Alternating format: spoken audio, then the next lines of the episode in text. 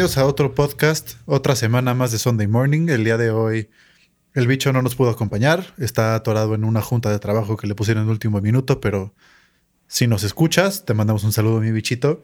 El día de hoy estoy yo, Fede, ya me conocen, y voy a entrevistar a Amador Gutiérrez. ¿Qué tal? Mucho gusto. Para los que no lo conozcan, Amador es un artista visual, se podría decir. En parte. Estudia arquitectura, pero además de eso, dibuja, hace dibujos electrónicos, se podría decir, no sé cómo se diga, en Photoshop. digital, tradicional, eso. Y aparte, está muy incursionado en esto del world building, que vamos a desarrollarlo un poco más adelante.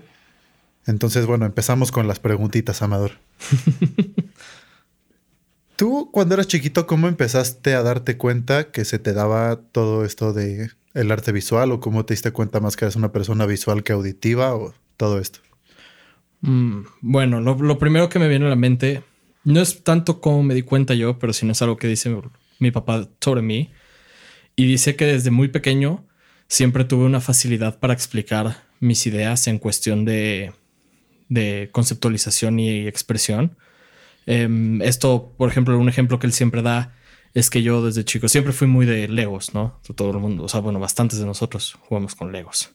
Em, pero que yo agarraba seis bloques, pum, pum, pum, pum, pum, y de repente le decía, mira, es una jirafa. Y eran seis bloques que podrías jurar que no eran nada. pero yo decía es una jirafa y se entendía que era una jirafa porque tenía el amarillo y el negro en los colores correctos para que fuera una jirafa. Entonces, pues esto es o sea, siempre pienso en esa historia cuando pienso el por qué soy como soy, porque, pues sí, es, es una forma de expresarme es que me gusta más, es eh, por los medios visuales, porque no, no tengo ni la mejor manera de escribir ni de otras cosas, pero visualmente soy bueno para esas cosas. Sí, como que siento que todo el mundo tiene una manera en la que se da a entender mejor. Entonces, justo la, o sea, la parte visual es donde te identificas más. Y justo por eso también desarrollaste, bueno, como ya dijimos, foto, dibujo y todo eso. ¿Cómo sientes que te puedes expresar más fácil? ¿Dibujando, con foto, con... O sea, ¿cuál sientes como tu fuerte para cuando te quieres expresar? Pues depende que, que quiera, que busque expresar. Este, porque igual, como dices, así como la gente es, es tiene facilidad para expresarse, hay quien tiene esa misma facilidad para abstraer o entender de ideas. Es por lo que luego hay a quien le gusta mucho el arte abstracto o moderno porque lo entiende y hay a quien dice que nada más es un punto azul que no tiene sentido. O sea, es, muy personal, es muy subjetivo. Entonces, pues depende. Por ejemplo, si busco, a ver, pongamos en cuenta, si voy de viaje a algún lado y quiero encontrar, quiero decir, este momento me encantó por X, Y y quiero poder enseñarle ese sentimiento y esa expresión a una persona, pues tomo una fotografía que es muy fácil, encapsula el momento y si tienes una composición buena y te fijaste en los tonos de luz y de color, ya la armaste. A su vez, si quiero expresar otra cosa, este, pues puede ser un dibujo. A veces, em, por la carrera en la que estudio, la arquitectura, pues es más fácil para mí explicarle a una persona dibujándole algo rápido en una servilleta. Siempre los arquitectos es como el chiste de la servilleta, ¿no? Pero, pero sí, hacerle un dibujo, un boceto rápido a decirle, a ver, espérame 15 días a que haga todo el render y no sé qué, porque entonces el momento se fue, la inspiración se fue. Entonces hay veces que con lo que tienes, así como si es tu dedo y lodo en el piso, se puede. Sí, es más, o sea, más que poder tener como el papel con el lápiz, con los colores, con para poder enseñar, es justo, o sea, la manera de abstraer más rápido en lo más sencillo para poder como dar tu idea a entender. Exacto, sí, o sea, toda esa abstracción la puedes lograr como, como lo, como, lo, pienso yo y varios profesores y compañeros me lo han dicho, las herramientas facilitan a que hagas más rápido ese proceso, pero alguien que se sabe expresar lo puede hacer, como dije, con un dedo y lodo, o sea, no necesitas más que eso. Ve las pinturas neandertales, por así decirlo, todas estas cuevas. Tú las ves cuántos miles de años después y sigues entendiendo que es una persona detrás de un venado y tenían fruta y palos de madera. Y a su vez hoy en día puedes ver una pintura abstracta con alguien de alguien que tenga todas las mejores herramientas y pues no entenderla. O sea, todo depende de ambas partes de la ecuación, tanto de la persona que la, que la hace como de la persona que la intenta entender. Sí, no, y también la persona que lo hace que tanto quiere que lo entiendan, porque hay, un, hay muchas veces que más que querer, bueno, es mi perspectiva desde, desde afuera, que más que querer como dar un mensaje en específico, es dar algo para que la gente lo pueda tomar y pueda entender lo que le dé un significado a ellos mismos, ¿no? Sí, pues algo, algo que yo creo muy, muy honestamente y es un fundamento que con el que vivo muy día a día es que ninguna cosa tiene un solo significado. Sí. O sea, lo que voy con esto es, eh, por ejemplo, uno de mis dibujos. El otro día subí a Twitter un dibujo de una persona con una luna.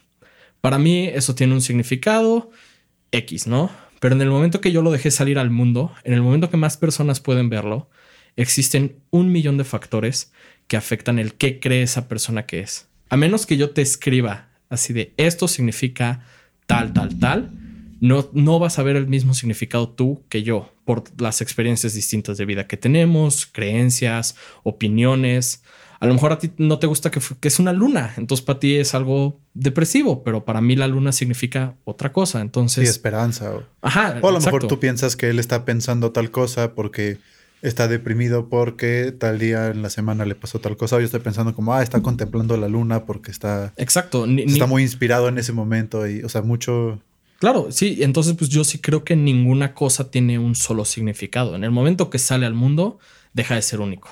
Sí, ya deja de ser tuyo, por así decirlo. Exacto. Si quieres que algo solo tenga un significado y no tenga nada más, no lo enseñes. Esa, esa sí es fácil porque entonces se vuelve único. Literal, solo tú lo entiendes, solo tú lo ves. Sí, eso igual pasa mucho con la, con la música, yo siento. Sí. O sea, una vez que, o sea, te metes mucho a investigar y dicen, no, es que, o sea, hay blogs. Yo creo que esta significa tal, porque y luego entrevistan al artista y dicen, no, güey. O sea, yo pensé esta otra cosa. Y si, o sea, una vez, justo como dices, una vez que lo enseñas ya deja de ser tuyo y le pertenece como al mundo en general, que eso es lo que yo creo que es lo padre del arte, ¿no? Que siempre o sea, en parte es tuya cuando eres el espectador. Es, es padre, sí, sí es, llamémoslo entretenido, por, por así decir, para poner una palabra, pero, pero sí es algo entretenido de ver, sobre todo cuando, no sé, yo me rompí el lomo trabajando en una pieza, este, un dibujo, una fotografía, lo que sea, y dices, esto significa tal, y llegan y dicen, no, es una foto padre de un edificio. Y es como de, ok, o sea, son ladrillos y ya. Exacto, es como, o sea, sí, sí, son ladrillos, es una pared, por así, por seguir con el ejemplo, pero, pero a su vez es como, ok, pero entienden, no solo es el ladrillo, es la textura, es la manera en la que la sombra le pega, es la composición, es la, es, es cómo se acomoda todo en sí, es la hora del día, la época del año, es, es como los este, colores. no, pues, te puede decir todavía más abstracto, es como este ladrillo representa la presión que tiene uno encima del otro, pero a su vez si no están todos encimados no funciona la pared, o sea, puedes irte tan abstracto como gustes o tan sencillo, es y las dos opciones o las infinidad de opciones están bien. Sí, completamente válidas. Claro, quien dice que el arte es subjetivo no miente y porque lo es. Y, a su vez eso es lo bueno de que sea así. Sí, o sea, no, le quita el que tenga un significado originalmente para el artista el que tú le puedas dar el tuyo. Ninguno. Y, y, tampoco es algo menos valioso que otro porque el significado sea más claro. Sí. Al contrario, cada uno es valioso en su, en su propio sentido. Entonces ya ven la próxima vez que vayan a Sonamaco o algo así, que vean nada más una silla en medio de la nada, pues intenten pensarle en su significado, no tampoco digan, ay, yo pude haber hecho eso. eso también me molesta mucho, el yo pude haber hecho eso. Es como, pues, ¿por qué no lo hiciste? Exacto, es, esa es la mejor respuesta, pues hazlo.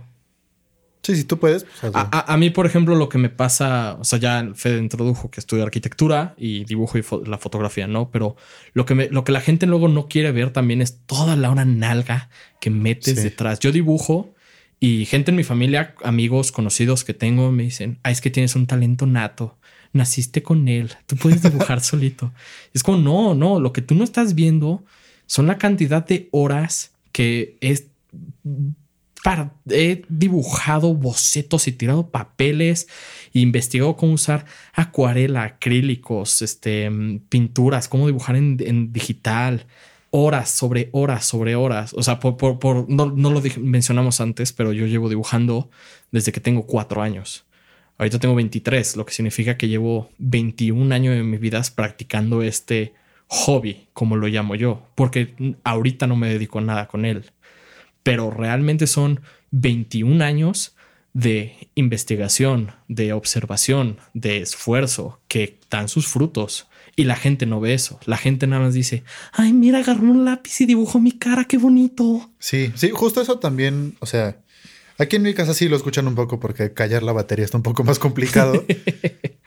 pero no vas a sacar, o sea, un dibujo que hiciste cuando tenías 4 o 5 años, ni uno cuando tenías 10, ni uno cuando tenías 15. Porque todavía, o sea, no sé si te pasa igual, pero lo sientes como todavía que estás trabajando en mejorar y no lo sientes como terminado, por así decirlo. Entonces solamente, o sea, la gente solamente ve el producto terminado. A ver, pero contéstame esto. Entonces vamos a voltearla. A ver. ¿Cuándo está algo terminado? Pues cuando tú decides que ya está terminado. ¿Y lo está? ¿No? No, siempre le puedes poner, o sea, yo es lo que hago con, o sea, con la música igual, el bicho cuando lo escucho no me dejará mentir. O sea, ¿cuántas veces una canción ya está, la masterizo, no, es que tal cosa, entonces me regreso un paso a... No, e, e, incluso no sé si a ti te suceda, pero a mí me pasa sobre todo en trabajos de la escuela. Es como de, uff, puta, me faltó media hora más si hubiera quedado esto mejor. O, ay, me faltó tanto, pero pues lo tienes que llamar hecho. Sí, cuando se acaba, cuando se te acaba el tiempo para entregarlo. Un, profesor mío siempre me dijo que, que, cuando está algo terminado, cuando es la fecha de entrega, es así fácil.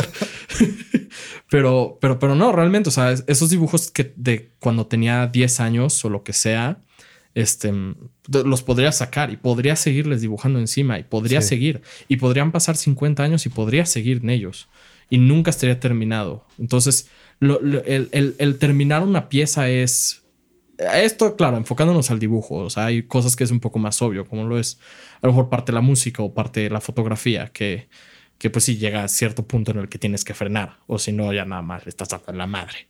Pero, el dibujo siempre puedes mejorar. O sea, no podría regresar, borrar la mano que hice y rehacerla y, rehacer los ojos y otra y otra y otra y otra. Sí, justo en la música mucha gente toma el approach de, o sea, seguir poniéndole cosas hasta que ya suena como que es demasiado. Entonces te vas dos pasos atrás y ya terminaste. Eso puede ser, sí. Sí, a, mí, o sea, ahorita, últimamente, recientemente me he metido mucho en el medio digital y he empezado a hacer más dibujos y cosas así con este medio. Pero antes de eso estuve, estuve toda mi vida en tradicionales. O sea, realmente lo digital lo llevo haciendo ah, desde mayo de 2020. O sea, recientemente, que son seis meses más o menos, algo Nada Más seis meses y ya te sacas cosas tan, tan cabronas. pues es, que justo a lo que voy.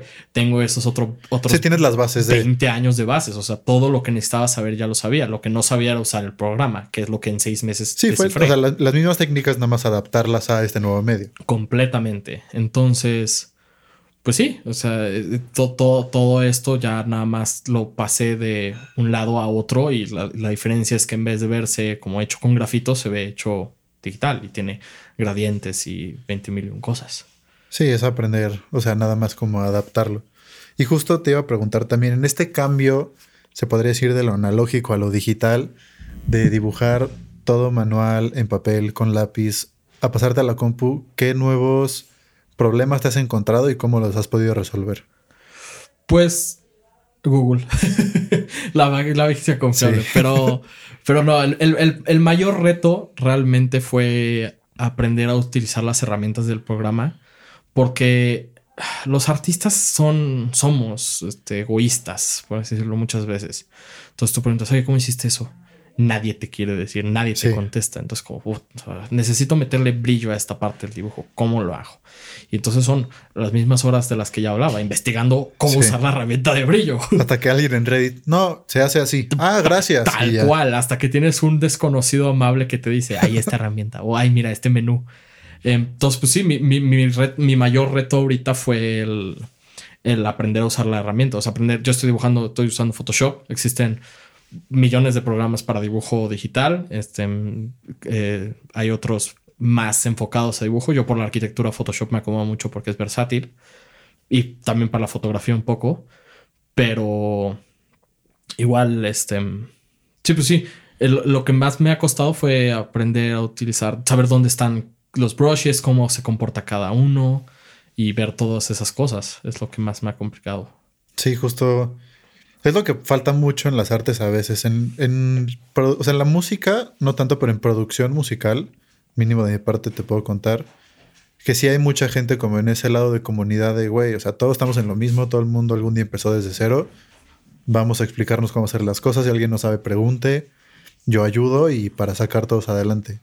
Sí, aquí, aquí es, es, existen las excepciones, o sea, sí hay quien te ayuda, pero también a su vez es al revés, es el de, oye, abre Google y pregunta. Hay, hay veces que sí también las preguntas se pasan, este, nada más tienes que escribir el basiquísimo, entre más tonto lo escribas, más rápido lo encuentras. Sí. en ¿Cómo dibujar en Photoshop? Y ya, pum, sale el utiliza el brush tool para esta cosa y la opacidad.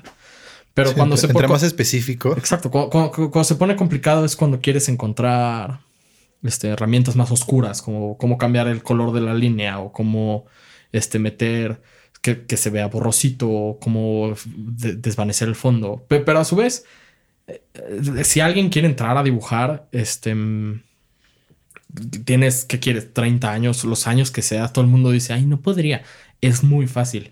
Y, y no, y no, no, nada más no hay que tener la pena A de preguntar y B de intentar eh, y fallar. Este, no todas las obras son obras maestras, no todas las obras son obras que salen al aire, pero no importa, están y el esfuerzo y lo que aprendes de cada una es lo que cuenta. A su vez, yo he tenido momentos que, que sigo artistas en Twitter, ¿no? Y de repente alguien subió un dibujo padre y, y, y, y dije, "Ay, ¿sabes qué? ¿Qué más me da preguntar? O sea, tardo cuánto? Un minuto en ponerlo sí. y le puse, oye, ¿cómo hiciste la sombra? Porque últimamente me ha costado mucho y quiero aprender.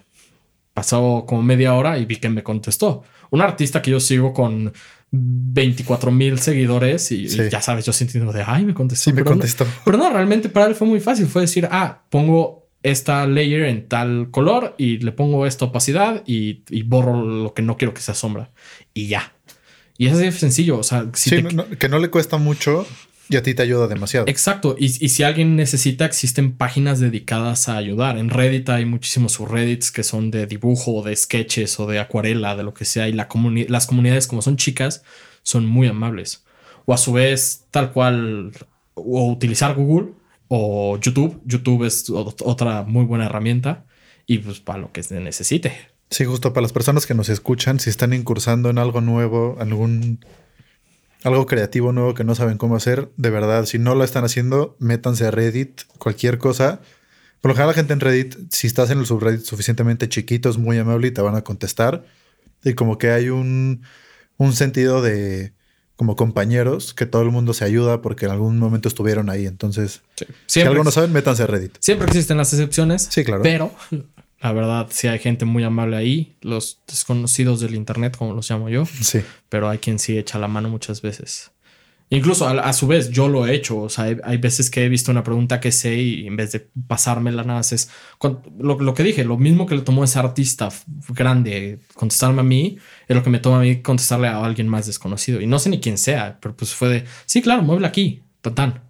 Sí, él, o sea, le hiciste un paro que Igual. Y, pero, pero lo que sí también no hay que olvidar es ser amables y ser decentes, porque también he visto muchas veces que la gente quiere dar consejos sobre tu arte y lo hacen de la peor manera posible. Porque una cosa es dar crítica constructiva y otra cosa es nada ser un culero. sí. Es así de fácil. Y yo lo he hecho, yo muchas veces subo mis dibujos y, y, y pregunto, oigan, ¿qué opinan? Oigan, estoy tratando de buscar este nuevo estilo y estoy usando este tipo de ropa. ¿Qué opinan? Y lo subo al subreddit o a la página de, de que, que está enfocado en esa ropa. Y hay quien dice, oye, mira, me gustó, pero aquí siento que a lo mejor la lanita que le pusiste en el cuello hace que parezca más a alguien que sube montañas, o se parece a este personaje de Marvel, o no sé qué, entonces yo creo que muévele por aquí. Y hay quien nada más dice, no, es que está culero, está horrible, no sé qué. Y no, eso no es lo que buscas. O sea, la, la crítica, Sí, eso no ayuda a nadie. claro, y como, como yo opino, es que la crítica es una cuestión de saber que hay que dar y tomar. Y, y- y en el sentido de al darla, tienes que dar algo bueno y algo malo. O sea, si vas a criticar el dibujo de alguien y decirle, oye, tu mano está chueca, se vale, pero es mejor si dices, oye, tu mano está chueca, pero me gusta cómo se ve la forma, o me gusta cómo se- o, o me gusta lo que estás intentando. Sí, o, o tu mano se ve chueca, pero si a la hora de dibujarla, en vez de hacer así, haces tal cosa, te va a quedar mejor. Claro, o sea, se, se vale. y La crítica es por lo general aceptada, pero también, si alguien no pide crítica, no la den. No, y hay gente que aunque pidas la crítica, como que sí le da miedo darla. También, eh, eso también es muy Sí, válido. es el otro lado de, o sea, mucha gente de que, a ver, ¿qué opinas de tal dibujo? sí, está muy padre y pensando, no, es que tal cosa y tal cosa. O sea, si les piden crítica justo, siendo amables, pero no tengan miedo de decirles, no, tal cosa no me gustó. Sí, acepta. Y... Yo le movería aquí por tal, tal y tal. Ya si toman el consejo no es otra cosa, pero sí decirles como, no, yo aquí hubiera hecho tal, tal. Sí, ya, ya si alguien te está pidiendo esa crítica es porque está saliendo de su zona de confort para buscar mejorar. Entonces, pues qué mejor acto como ser humano que ayudar a otra persona a crecer más. Es, es así de sencillo. Es como yo lo veo, al menos. Sí, justo. Y también ahora, metiéndonos un poco más del lado de las fotos. Tú a la hora de tomar una foto, algo sea, ya lo hemos platicado antes, y dices que mucho es tener suerte en el momento. Entonces, a la hora de tomar una foto o de empezar a tomar fotos, ¿qué es lo que consideras que la gente debería de aprender? O sea, alguien que está empezando, pues. Pues a ver, para empezar, lo mejor que pueden hacer es tomar un curso de fotografía. Ayuda, no es necesario, pero ayuda mucho. sí, conocer tus herramientas. Claro, yo aprendí, yo aprendí, a tomar fotografía y después llevé una lectiva de fotografía en la universidad y me ayudó. No era necesario, pero me ayudó. Esa es una. Luego B o dos. este, existen muchísimos libros de principiantes este, que pueden tomar y leer. Este, y si no existen PDFs o a su vez YouTube. En YouTube hay cantidad de fotógrafos que explican todo. Lo que yo opino que vale mucho la pena aprender es no solo aprender a tomar fotos con una cámara digital o con el celular, sino también aprender cómo funciona la cámara análoga, porque muchas de esas cosas son herramientas que se tradujeron a lo digital. O sea, el ISO, tú lo ves como granito que se ve padre para tus fotos de Instagram, pero no, realmente... más hipster. Exacto, pero eso, eso realmente es lo que era la textura del papel en el que imprimías. Entonces, o, cosas como la apertura o, o, el ángulo con el que estás tomando la fotografía. Todo eso son cosas que tienen una razón. Entonces, aunque no te metas a profundidad a aprender, porque no te digo compra una cámara análoga y toma fotografía análoga, a lo contrario, yo no tomo fotografía análoga, pero aprendí a cómo funciona, aunque no he utilizado una más que pocas veces, sé.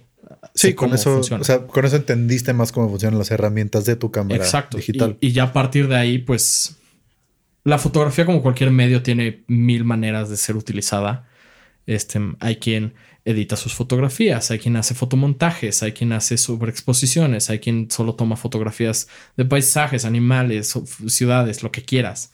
Entonces, pues, recomendación es buscar qué te gusta ver, porque es muy de observar la fotografía. Entonces, ¿qué te gusta ver? ¿Qué te gustaría mostrar? Y ya que tienes eso, empezar a investigar más cerca el tema. ¿Quieres, quieres este, tomar fotografía de flores, aprende teoría del color y cómo existe, cómo combinan las saturaciones, si tienes que subir los brillos o cómo compensar esas cosas. ¿Quieres tomar fotografías de edificios? Ah, entonces aprende un poco de composición, regla de tercios, aprende esas cosas. ¿Quieres aprender retratos? Entonces empieza a estudiar cómo funciona la iluminación, cómo funcionan los flashes, cómo, cómo se ilumina una cara, cómo se tiene que en inglés dice backlight, pero no me acuerdo en español, pero poner una luz detrás para que la silueta sea, visible. Se aprende esas cosas, aprende que igual hay miles de libros. Y el mejor consejo que, que pienso sobre la fotografía es sigue fotógrafos. Sigue fotógrafos, ve lo que ellos hacen, ve lo que te gusta y trata de aprender de ellos. No digo copiar, no, pero aprender de lo que ellos están haciendo. Si ves que alguien tomó una foto padre de una casa, fíjate cómo la tomó, o sea, fíjate cómo está puesta la composición, si se entró, movió algo o, qué está haciendo. Eh, a partir de ahí, la copia, copiar, copiar es una palabra fuerte, pero se vale tomar inspiración de un fotógrafo. Por ejemplo, yo hay un fotógrafo que me gusta mucho, lo recomiendo que busquen su trabajo, se llama Reuben Wu tal cual, así se pronuncia. Ha tomado fotografías para National Geographic. Este, si lo buscan en Twitter pueden ver lo que él hace. Hace cosas muy sencillas, minimalistas. Y tiene, él tiene esta serie que se llama Lux Noctis. Entonces, en ella lo que él hace es se va a lugares remotos de la Tierra. Se va a, ¿cómo se llama? ¿Cómo se llaman las montañas en Chile? Se me fue el nombre que tiene un desierto. Los Andes, ¿no? No, no, no, no. Este bueno, eh, no me acuerdo el nombre, pero se va hasta, hasta, las montañas en Chile y ahí este, se va al desierto y toma unas fotos del eclipse y o luego se va a Antártida, pero regresa. Lux Noctis lo que él hace es toma el concepto de la investigación del viaje espacial, según la ciencia ficción sesentera. Entonces, imagínate que se va a este parque de donde solo hay piedras, se espera la noche, ilumina con un dron las, las piedras, toma 15 fotos y las, las junta todas para que se vea como una sola pieza. Y lo que él habla, esto tiene que ver con, la, arquitectura de lo que hablo, pero lo que, lo que él menciona, o juro que no es nada, es una tangente. A lo, lo que él menciona es que que vivimos en, esta, en este planeta y estamos tan normalizados a ver los mismos paisajes, lugares siempre, que, no vemos la belleza dentro de, de, nuestro mismo planeta. Entonces él se va a estos lugares, espera la noche, ilumina distinto, y tú puedes ver una montaña y ver la foto de día, de día y dices, ah, bueno, una foto bonita de una montaña, ¿no? se ve bonita. Y luego la ves de noche iluminada. O sea, por eso les digo que lo busquen, para que vean lo que hablo y para que vean la comparación es otra cosa. Es, es, impresionante ver eso. Porque juras, juras, juras, juras que estás viendo una fotografía que la NASA sacó de Marte. O sea, no puedes creer que sea Chile o que sea Antártida o que sea Escocia. Si es poner una nueva perspectiva como a lo cotidiano, te lo hace como extraordinario, se podría decir. Y, y, y, a, lo que voy es, yo tomé esta idea de la que él hablaba para un proyecto de la carrera y decidí utilizar lo mismo, pero utilizando el color, combinándolo con el color. Entonces estábamos haciendo unas, un proyecto, un concurso que eran unas cabañas en Italia eh, para artistas con su taller. Y yo lo que hice fue que decidí que todas las ventanas del taller iban a ser un acrílico que pintaba rosa. Entonces, toda esta idea de qué pasa cuando estás en tu cabaña y ves rosa el paisaje y cómo afecta tu trabajo cuando solo ves luz rosa. Entonces, y, es a lo que voy, no, no, es copiar como tal, pero sí tomar inspiración. Y tomar inspiración lo han hecho todas las figuras históricas del mundo. O sea, Miguel Ángel tomó inspiración de algunos lugares. La inspiración no necesariamente es la obra de alguien más, puede ser lo que sea. Si nos decías al principio que, que cuando busco mostrar algo, que, que busco mostrar, pues por ejemplo este, este dibujo de la luna que te decía, tomé la inspiración de una canción escuché una canción, hubo un párrafo que me fascinó. Eran las 4 de la mañana, no sé por qué me vino a la mente este párrafo, me entró una inspiración que sabía perfecto qué quería hacer, qué tenía que hacer y cómo lo tenía que hacer. Me levanté y lo dibujé. Y así de sencillo. La inspiración sale del lugar del que menos lo esperas a veces. Sí. Puedes planear un millón de cosas, pero si, si, cuando, cuando llega esa inspiración, sabes que llegó. A ti supongo que te ha sucedido con alguna canción que lo escuchas y dices, ¡pum! Es esta. Sí, me pasa. O sea, justo cuando quiero escribir una canción, no puedo escribir una canción. O sea, como que quiero, me siento, agarro la guitarra y bueno, pues a ver qué acordes toco uno, toco otro, sí, pero no, le cambio el capo, me voy al piano más o menos, agarro el bajo. Pero, o sea, paso cuatro horas y no se me ocurre nada. Y de repente otro día, bueno, ni modo, chin. Me despierto y tengo como una línea de abajo en mi cabeza. Agarro el bajo, la toco. Ah, mira, sí, queda. Agarro, ¿qué acordes quedan? Este, este, este y este. Va, ¿cómo le queda la batería? Así. Y queda una canción en dos horas. Sí, igual. Así me, ha sucedido. Esto que te digo del dibujo, esto fue el ejemplo que pensé, pero me ha pasado con planos o con otras cosas que, que llevo una semana entera peleándome en cómo resolver el departamento y de repente son las 5 de la mañana y dices, así es. Lo que yo hago y recomiendo muchas veces es, a pesar del sueño, el cansancio y saber que te tienes que levantar a la mañana siguiente, yo me levanto y lo hago. O sea, digo, si, si, si tengo ahorita la inspiración, lo tengo que hacer ahorita. Puedo esperar, pero no va a ser lo mismo. Sí. Entonces, sí, es, es algo entretenido. Sí, también nos vamos ahora a pasar a otra tangente. Haces tantas cosas que tenemos que hacer como cuatro entrevistas dentro de la misma. También te has metido últimamente mucho en world building. Para los que no sepan cómo funciona esto, hay que echar una explicación muy rápida de cómo funciona. Existen los juegos que se llaman de roleplay, en donde, bueno, si quieres tú explícalo, creo que tú lo puedes explicar mejor. pues bueno, o sea, sí, básicamente, exacto, son juegos de rol que pues eso es lo que consiste, juegos de mesa de rol, porque esta es la parte específica en la que estamos nosotros. Em, y sí, lo que es el, resumen y como se lo puedo explicar a alguien es, imagínate que puedes jugar y hacer lo que quieras, mientras que la persona que está a cargo lo permita. Es así de fácil. Es como si estuvieras en una obra y tú fueras el personaje principal. No hay reglas escritas. O sea, bueno, sí hay reglas escritas, pero son, como dije, están a lo que la persona a cargo decida si se usan o no se usan. Puede ser desde muy ligero hasta muy duro con las reglas. Depende de persona a persona. Este, pero tú puedes hacer lo que quieras. Nosotros nos enfocamos, o sea, Federico alguna vez ha jugado conmigo. Sí. Este, a lo que es Dungeons and Dragons o Dragones y mazmorras, para, para traducirlo. Me cago en español, pero sí. este, que pues es el juego de rol relativamente más famoso del mundo.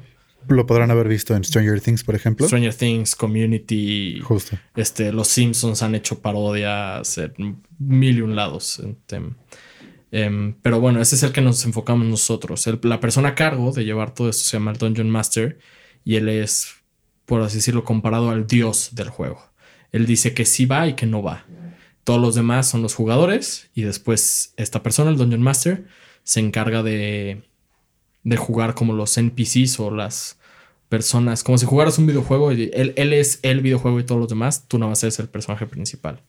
Sí, y justo también hay que aclarar que, o sea, sí puedes hacer lo que quieras, pero también hay una serie de reglas de qué puedes hacer, qué no puedes hacer, pero más bien, sabes qué puedo hacer y que no es como una serie de cómo puedes hacer lo que quieres hacer. Exacto. Sí, no, no, es tanto una regla que te dice sí o no, es más bien un, oye, es que quiero intentar. Sí, ¿cómo lo haces? Ajá, quiero intentar dar una marometa y apuñalar al orco. Ah, bueno. Necesitas hacer, tirar este dado, este dado, este dado y tienes que sacar arriba de tal X, Z y Y. Y lo logras hacer o no lo logras hacer. Este, eso también es la parte divertida porque todo se queda muchas veces a la suerte del dado y pues es o muy entretenido o muy frustrante. sí, justo cuando, o sea, están, o sea, tienes un dado de 20 lados y justo puede tirar, o sea, si tiras un 1 es como que lo que ibas a hacer no va a salir. Y no solamente no va a salir, sino que va a salir de la, de la peor manera posible. Y si tiras un 20, probablemente sí te va a salir.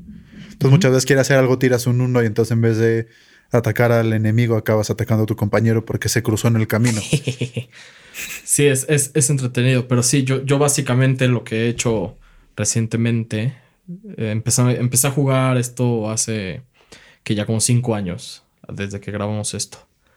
Y en los últimos como tres o cuatro he tomado el papel del Dungeon Master yo, que en parte es la persona que da, da ataque sí que no de un juego, pero a su vez tengo toda la responsabilidad de crear este mundo fantástico, extraordinario, en el que mis jugadores este, juegan o viven, por así decirlo, porque se puede decir vivir. Es, es tan, es, llega a ser fuerte. Federico no me va a dejar mentir el día que a este grupo nuevo que introduje al juego jugamos. Me metí tanto en el papel de, un personaje que lloraba. O sea, mientras hablaba, yo lloraba. Y sí, estaban narrando y llorando y todos como, güey, estás bien. Y nos, hasta nos dijo, no, sé cómo estoy logrando hacer esto, no me quiten la inspiración. Tal cual, así, así pasa. Em, pero sí, yo, yo, me, yo me encargo de todo, desde nombrar pueblos, personas, este, razas, si, si quieres, este. Sí, las religiones del lugar, los terrenos. Divisiones, divisiones políticas, conflictos políticos. piensas todo, desde qué pasa en el pueblo más pequeño hasta los dioses del universo. Que esa es otra. O sea, también tienes que crear los dioses y tienes que crear las reglas. Y, todo, todo lleva un porqué. O sea, es claro. Sí, llevado a una narrativa más grande. Ajá, vamos, vamos a tener este festejo. Ok, ¿Por qué se festeja? Ah, por esto. Ok. ¿De dónde proviene? De esto. Y no sé qué. Y entonces si empiezas a ir como en cadena y cada vez te vas metiendo más profundo y más profundo y más profundo en el hoyo hasta que de repente alguien te dice, ¿por qué se festeja esto? Y tú dices, ¿por qué se me ocurrió? sí, literal. Y también están los, que como ya dijiste, los NPCs, que para los que no son, los que no son ñoños como nosotros, son los non-playing characters, que es cualquier personaje que no está hecho por los jugadores que están en la mesa. Exacto. Entonces, ahora sí que ya explicamos cómo funciona todo esto. Vamos a meternos un poco más en la parte creativa de cómo empiezas a crear un mundo. Mm. Pues empiezo con el ¿quiénes van a jugar? Esa es la primera pregunta, ¿no? ¿Con quiénes voy a jugar? Voy a jugar con gente que no conozco o voy a jugar con gente que conozco desde mucho tiempo o voy a jugar con un grupo mixto de gente que ha jugado y gente que no, o gente que sí o gente que no. Entonces, pues lo primero es como pensar quiénes juegan. Que eso es como para empezar a, en qué reglas vas a utilizar o qué tan fácil puedes llevar las cosas. Por ejemplo, si voy a jugar con un grupo nuevo, tengo que, tengo que ir más lento, tengo que frenar, explicar cómo funcionan las cosas para que todo el mundo vaya agarrando el ritmo y pueda jugar a gusto. A su vez, si ya jugué con gente que ha jugado mucho tiempo, ya nada más entras en la acción, entras directo. O sea, a lo mejor, o sea, ya es un ritmo más rápido porque ya todos saben qué hacer. Ya no haces, oye, tienes que hacer esto, hazlo. Y lo hacen. No tienes que frenarte al cómo. Sí, ¿cómo, lo hago? ¿Por qué? Sí, ¿Cómo funciona? Es que no sé. Oye, ¿qué quieres hacer esto? Va, dime, entonces, ¿qué haces? Ay, es que no sé, no lo leí. Ah. Entonces, la primera pregunta es el ¿para quiénes estoy creando esto? ¿no? La segunda pregunta es ¿qué tipo de reglas quiero utilizar? Que en la comunidad de D&D eh, se divide bastante entre dos. La, regla del cool y los abogados de reglas, ¿no? Por, por traducirlo y que sea más fácil de entender. La regla del cool literal es un juego muy sencillo, no hay reglas, o bueno, hay pocas reglas, es para divertirte. Ahora, los abogados de las reglas son los que quieren que todo se haga conforme el libro dice, que, que se puede y puede llegar a ser divertido, pero tampoco da mucho rango de movimiento para hacer interacciones o, acciones o cosas así. Que, de eso siento que a la hora de limitarte se te ocurren cosas que nunca se te hubieran ocurrido de otra forma y como que te da esa chispa para, bueno, si no puedo hacer tal cosa y no puedo hacer tal cosa y no puedo hacer tal cosa, lo voy a resolver así. Claro, eso, eso es completamente válido y, lo he visto y lo he hecho yo también. O sea, porque así como ustedes, o sea, los jugadores tienen esa falta de opciones, yo también la tengo. Y para mí se multiplica en forma exponencial porque yo controlo todo, no solo mi Sí, estás jugando cuatro personajes además de. Estoy jugando los, estoy jugando a, todas las personas que están en la tienda, también a los, a los bandidos que están asaltando la tienda. Estoy jugando a el edificio entero y qué pasa si se empieza a quemar. Estoy sí, y también estás jugando a los de la tienda de a dos cuadras que si hubieran decidido ir para allá, exacto, hubieran salvado, por así decirlo, hubieran salvado de que se incendiara el edificio, pero como no fueron. y estoy jugando a los guardias y a los bomberos que vienen en camino porque vieron las flamas. Sí, entonces tienes que estar. Exacto. Entonces, esa limitas, esas limitantes también me afectan a mí. Sí. Este, pero bueno, ese es el paso dos que damos, ¿no? Sí. Primero es quién, primero es quiénes van a jugar, segundo es qué reglas voy a hacer. Y a partir, y luego viene el tercero, que es relativamente importantón, em, que es en dónde estamos jugando. O sea, ¿cuál es el setting de mi, del mundo? ¿En, qué estamos? ¿Vamos a jugar en un tiempo medieval o vamos a jugar en un futuro distante donde la, Tierra ya no existe? ¿O vamos a jugar en un, en un mundo fantasía pero con tipo romano o tipo griego o Egipto? ¿O vamos a irnos más a, la Europa medieval? ¿O nos queremos, Ajá, o de vaqueros o, o, aztecas, este, o prehispánico, o nos podemos ir a Oriente, o sea entonces el tercero es más bien como cómo quiero que sean las cosas, cómo quiero que se vea. Ya que tienes eso decidido, entonces ya empiezas a... Ya que tienes esas tres cosas decididas, ya empiezas a meterte a, lo divertido. empiezas a crear topografía, entonces ya que tienes eso, divides eh, como países y entonces dices, ah, bueno, entonces este es un reinado y aquí hay una monarquía y en este otro es una democracia y aquí están los orcos y en este están los elfos, pero los elfos no funcionan con una monarquía, sino que tienen una república y aquí hay un imperio y el imperio son personas y en tal otro lado y entonces ya los elfos se pelearon con los enanos y no sé qué, y empiezas con, como con la parte grande. Ya, ya que tienes esta parte grande, entonces haces un zoom. Te metiste al zoom. Ok, ¿por dónde vamos a empezar? Los elfos. ¿Cómo funcionan los elfos? Ok, ya, ya habíamos dicho que era una monarquía. Perfecto. Entonces suponemos que es un feudalismo. Entonces la tierra se divide así. ¡Fum! Entonces divides. Ok, ya tenemos este feudalismo. Haces un zoom. ¿Cómo funciona este terreno? Ok, está aquí el señor feudal y aquí están los campesinos y aquí se encuentran estas cosas. Perfecto, ya tienes eso. Entonces haces zoom. Y entonces dices, ok, este es el pueblo en el que vamos a empezar. ¿Qué hay en este pueblo? Ah, pues hay un herrero, hay campesinos, hay una granja, se dedican a hacer trigo y entonces ya tienes tu pueblo. Y entonces dices, ok, perfecto, en este pueblo tenemos 15 personas y entonces es zoom. Y entonces te metes a la vida de una persona. ¿Quién es esta persona? No, pues se llama Julio. ¿Y Julio qué hace? Julio es el herrero. Ok, Julio tiene una esposa y tiene tres hijas. Y con sus, sus tres hijas están, una está casada con, con otro güey de la granja, una está con su novio y la otra está soltera porque es la más chica. Ok, entonces haces sumo otra vez. ¿Qué pasa con la hija? No, pues está casada con este güey y entonces brincas de personaje. No, pues este güey resulta que se metió en problemas porque quería lana para el anillo de su chica. Y entonces ahora debe a unos orcos que viven en otro pueblo. Y entonces brincas al pueblo. Y entonces así vas brincando de casi puede, puede serlo burdo, o sea, la gente importante es a la que le metes este detalle, la gente que es importante porque aquí la idea sería de, bueno, entonces mis jugadores ¿qué van a hacer? Van a ayudar a Julio a conseguir la lana para que los orcos no lo golpeen y se pueda casar. Sí, o si no consiguieron la lana, van a defender a Julio de los orcos para que no lo maten tanto. O matar a Julio y llevárselo a los orcos y ver si quieren la lana y si, le dan la lana. O sea, el, el, rango de posibilidades está en sus manos. Sí, porque ahí también, o sea, les presentas a los personajes a Julio. Si ellos quieren ayudarlo, llevárselo a los orcos o defenderlo o qué, es completamente para lo que quieren hacer. Claro, y, y pues, pues todo esto es ir haciendo estos pequeños zooms y pequeños ir viendo. No lo tienes que hacer todo de golpe. Eso es importantísimo como yo he funcionado, lo voy haciendo conforme la historia va siguiendo. O sea, sé que hay, hay cosas que sí ya tienes medio preparadas, como, oye, tenemos que buscar esto. Ah, pues pueden ir a ciudad A o ciudad B. Y tienes una idea de cómo funciona cada una. Ya que dicen, queremos ir a ciudad B, entonces te metes a la ciudad B y arreglas todo lo que tienes que arreglar en la ciudad B. O sea, teniendo, o sea, cuando haces esto tienes como una historia principal en mente que tienen que seguir los jugadores para que... O sea, porque para los que no han jugado, hay unos, hay, hay unos que se llaman one shot, que es una sesión, dos, tres sesiones, pero hay campañas que duran años. 150 sesiones y tres años. O sea, entonces tienes como en mente hacia dónde, o sea, cuál es como la meta final de la campaña desde el principio o prefieres que se desarrolle dependiendo de cómo se van desarrollando los personajes. Sí, siempre tienes una idea muy vaga de lo que quieres hacer porque los jugadores van a tomar todo lo que hiciste y lo van a tirar por la ventana y van a hacer lo que quieren. Porque no está tan divertido como lo que se les ocurre en el momento. No, o no se te ocurre. Tú dices, ah, sí, está en el segundo piso y de repente resulta que alguien, que alguien puede brincar dos pisos. Y es como, ah. bueno, entonces todo lo que planeé de los guardias y esto ya no funcionó.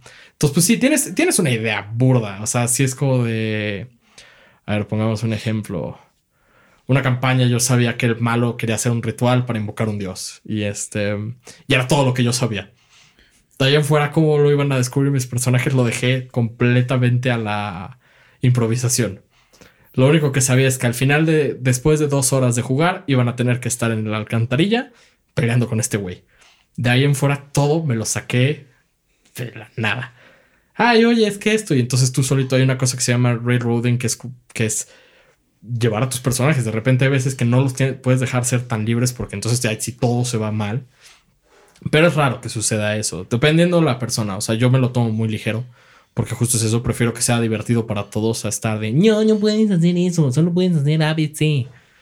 Entonces, pues sí, o sea, tienes que pensar, tienes que tener en mente la meta y ya como llegas es problema de, de imaginártelo. Cosa que ayuda mucho porque también da momentos muy entretenidos cuando de repente de la nada se te ocurre algo divertido. Quiero hacer tal cosa. Bueno, a ver, 20. Pues sí, lo lograste. Pues Quiero ligarme al rey y que deje a su esposa y se venga con nosotros. Pues a ver, un chicle y pega. Sí, pues a ver, sorpréndeme. Y, de repente resulta que pegó y entonces ahora tienes que ver cómo, qué, pasa con el reino. Sí, justo ahí es, y ahí es mucho de saber reaccionar ante la situación tener como la creatividad en el momento. O sea, el plan que tenía era este, pero ahora pasó así, bueno, pues cómo lo resuelvo para seguir la historia, porque yo no tenía historia de ese punto para adelante. en, esos momentos nada más frenas la sesión y dices, nos vemos la próxima semana. la vieja confiable. La basiquísima. Em, pero sí, es muy divertido. Y a, su vez todo esto, eh, yo lo aporto, le, meto el extra de, de conectándolo con las otras cosas del dibujo, por ejemplo. Sí. Entonces muchas veces Fede, que ha jugado conmigo les puede comentar. Pero hay veces que les digo, sí, es que ven a este señor que tiene la espalda chueca y no sé qué, caminando las calles. Y saco un dibujo de atrás de la pantalla y les digo, miren, es así, así se ve. Y entonces todo el mundo aprecia eso porque dices como, ah, wow, oye, entonces así se ve. No, no solo es lo que me imagino, es así. Sí. Sí, que justo es, o sea, una diferencia ahí en la parte, o sea, que le das el extra porque justo, o sea, por lo general la gente usa maquetas para la hora de estar en los combates, pero todo lo demás lo describe. Entonces, dar como ese extra de enseñar, o sea, ya no le das a que la persona se pueda imaginar como, no, pues según yo era alto, no, según yo era chaparro, no, según yo era de tal forma, según yo era tal. Y, y, ese extra no necesariamente tiene que ser maquetas, no necesariamente tiene que ser caro. yo de la manera que juego es un pizarrón blanco y legos, o sea, monitos de legos que tengo viejos. Y esos representan a mis personajes y con un plumón y el pizarrón dibujo dónde están.